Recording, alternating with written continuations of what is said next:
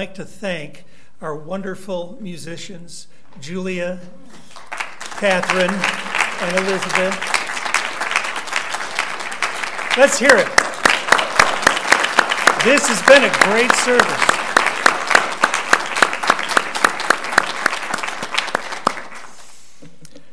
One other thing uh, today is a newcomer orientation Sunday. After the service in my study, if you would like to know more about this church and Unitarian Universalism, please join me for a brief uh, session about what, who we are and who we want to be. Some religious observers believe that Unitarian Universalism is quite simply beyond belief. In some ways, I think that is true. In fact, I insist on it. Let, us listen in. The prolific author and tenacious provocateur of Protestants everywhere, Dr. William H. Willimon, is probing his neighbor about what the man on the other side of his fence believes. The learned Dr. Willimon was dean of the chapel at Duke University for 20 years, and he still teaches there. The neighbor is a longtime Unitarian Universalist. We join the conversation as the good doctor queries about UUs. Are you like Baptists? no, we don't hurt anyone. well, then you must be like the Catholics. No, explained his neighbor.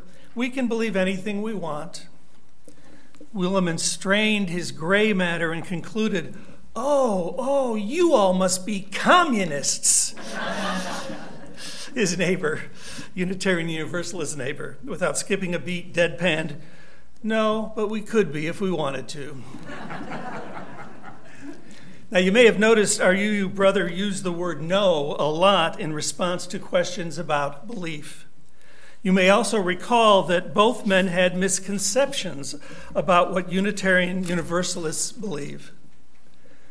In times of cultural polarization and character assassination, in an era when conservative cult like Americans assert their exclusive God given rights to be the definition of morality, I believe it is imperative to be able to articulate the tenets of a liberal faith to anyone who asks about them. Why, you ask? Well, contrary to the opinions of our critics, we don't abandon belief when we embrace a liberal faith. How we come to belief may be profoundly different from houses of worship with creedal confessions or experiential norms, but we believe nevertheless, and with no less sense of conviction or passion.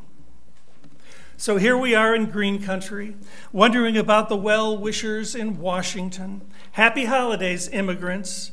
Justifying our warring presence around the world by determining that if we don't fight in Afghanistan, we will end up doing so in Abilene, as if the, as if the killing fields in our own nation are non existent. Check your local police blotter for showtimes.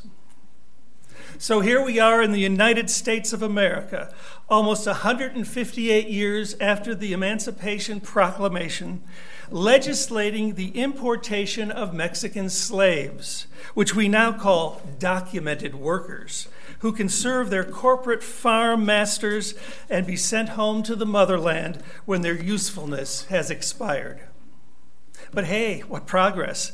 Compared to other so called illegal aliens, at least these slaves have names and ID cards. So here we are, alive and well on planet Earth, where global warming is portrayed as a myth, where drilling for oil supersedes the sanctity of life, and where bottled water is a necessity and no longer a fashion statement. Mother Nature has been replaced with corporate madness as rich and varied prairies are tilled into farmland and planted with single crops, shot up with GMOs, the crystal meth of the agribusiness, designed to both destroy the soil and addict the consumer. Meanwhile, there is no shortage of food in the world, only an intentional lack of an equal means of distribution. Still, the oceans are culled for shark fins and littered, littered with the carcasses of the fins' unwilling donors. Still, many creatures give their lives so that we can efficiently capture tuna and grill fillets. We shed the planet's blood with little or no remorse. We find little connection between life and land, sea and soul, and then wonder why we are so baffled by the meaning of life. All of which to say is this there are two times in life when it is essential to know what you believe in the best of times and in the worst of times. I pray we are headed for the former, but since we are sliding toward the latter. You may disagree with me and have good reason to, and I do not dismiss your judgment as folly. Whether you've got the world on a string or a noose around your neck, what you believe can pull all the joys of and concerns of life back into perspective. Its light can point the way to the path of authentic living once the grand party is over or when the great pain becomes unbearable. A prophet once proclaimed, The light is with you for a little while longer. While you have the light, walk in the light, so that darkness may not overtake you. If you walk in darkness, you do not know where you are going. While you have the light, walk in the light, so that you may become children of light. Once we see the light, I think it's imperative that we walk in it all the time. Our beliefs are not reserved for a one hour slot on Sunday morning, but are the basis of our daily decision making. A liberal religious belief system is one that, while fluid, is rock solid. It is built on malleable yet tenable tenets that engage your mind in a reasonable faith and on experiential convictions that you can wrap your hands around and hold onto at the beginning of the day or in the middle of the night. So today, I offer you affirmations of faith that are held by many religious liberals. They are the blessed ties that bind our hearts in human love, to paraphrase a favorite hymn of mine. They may just help us walk in the light a little while longer. Some of you have asked me what to say when you encounter folk of another faith. I can think of at least four simple affirmations that could be shared with those who question your liberal religion. First, as Unitarian Universalists, we affirm the holy.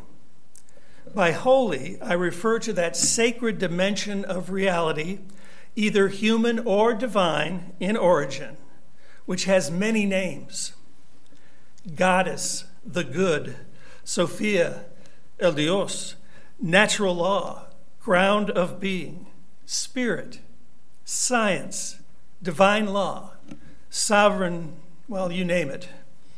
And that is exactly the point. In Unitarian Universalism, you, you, you name it. Or perhaps it cannot be named at all. In affirming the holy, liberal religious faith is comfortable with religious language that is grounded in the monotheistic traditions. We don't need to shy away from such terms as goodness, prayer, piety, grace, spirituality, or forgiveness. But we are not limited to the tradition either. Unitarian Universalism transcends tradition. We see spirituality as universal. There is truth and beauty in the tenets of any number of the world's religions and at the core of many human experiences. Now, this affirmation of the holy is our link with those who worship at the UCC Church on Harvard Avenue and at a Buddhist temple in Bangkok. It is the tie that binds us to those whose beliefs are earth centered and with those who are otherworldly. Synagogue or shrine, mosque or mountaintop, this understanding of the holy affirms that life has great purpose and meaning and is not to be wasted or hurt. Now, I think the holy is no option in life. Rather, it is a necessity. The great Unitarian minister A. Powell Davies once wrote that, quote, life must have its sacred moments and its holy places. The soul will always seek its nurture. Our religious experience, which is life at its most intense, life at its best, is something we cannot do without. In practice, affirmation of the holy means we live each day in worship, walk in the light while we still have it, and have reverence for the gift of life that we have been given. When we affirm the holy in our daily living, we light up some of life's dark places and are able to see the path that takes us beyond belief.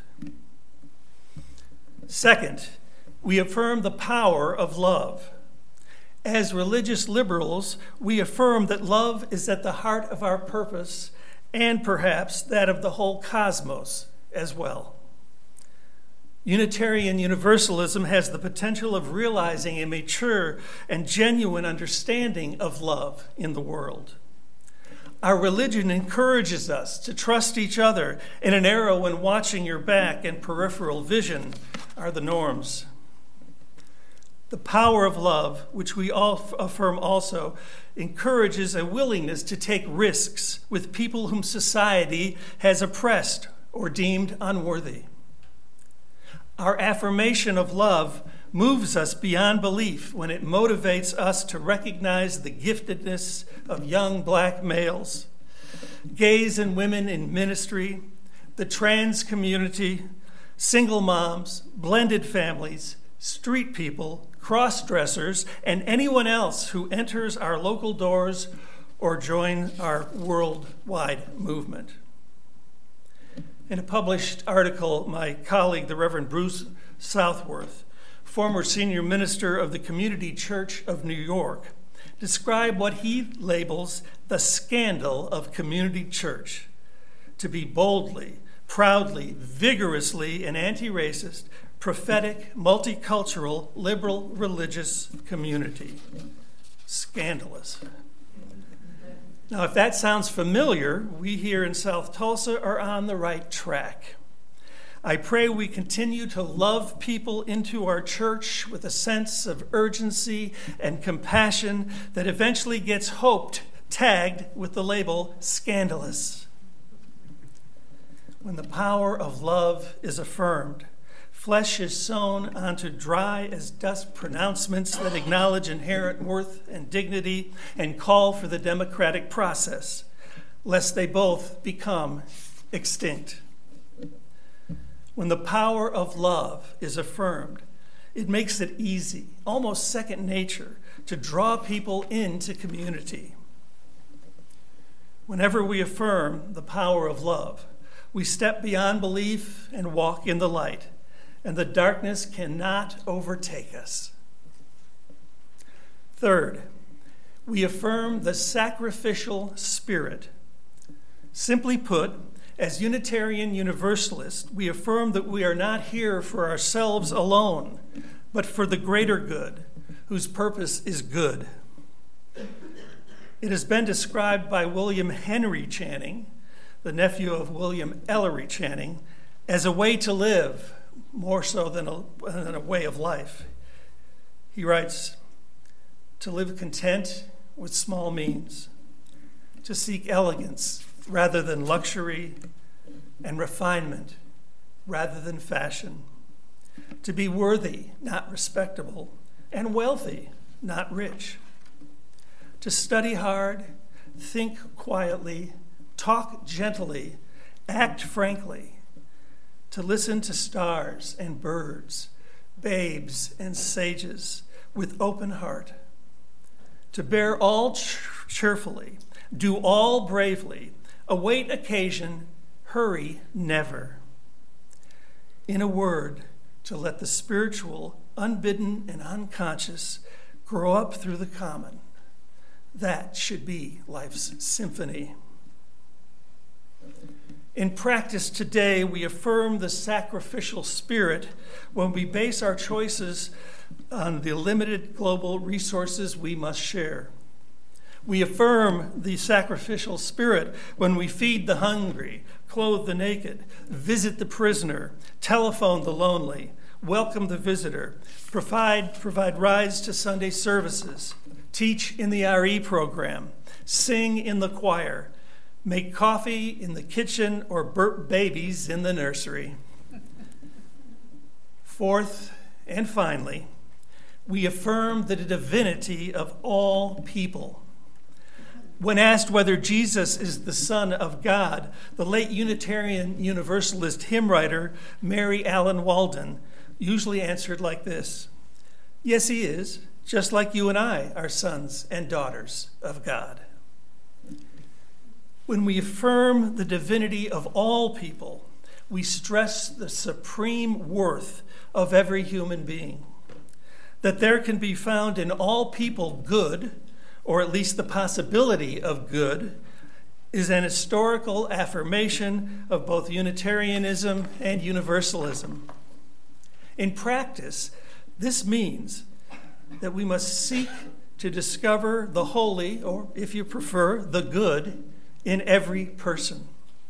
I believe there is an aspect of divinity in each of us, especially in those who aim to be thorns in our flesh. When we, as Unitarian Universalists, affirm the divinity of all people, we, invent, we adventure beyond belief as we challenge ourselves to, and others to recognize the holy, claim the holy, live holy, and be holy. And when that challenge has been met, we find ourselves once again at the beginning of the sacred circle. So we have at least four points that illumine this circle of liberal faith. As Unitarian Universalists, we affirm the holy, we affirm the power of love we affirm the sacrificial spirit, and we affirm the divinity in all people. We can say to the world with confidence and conviction, We believe, and perhaps even give them something to believe in. I can think of no better time to do so. Walk while you have the light, walk in the light, so that you may become children of light to the glory of life.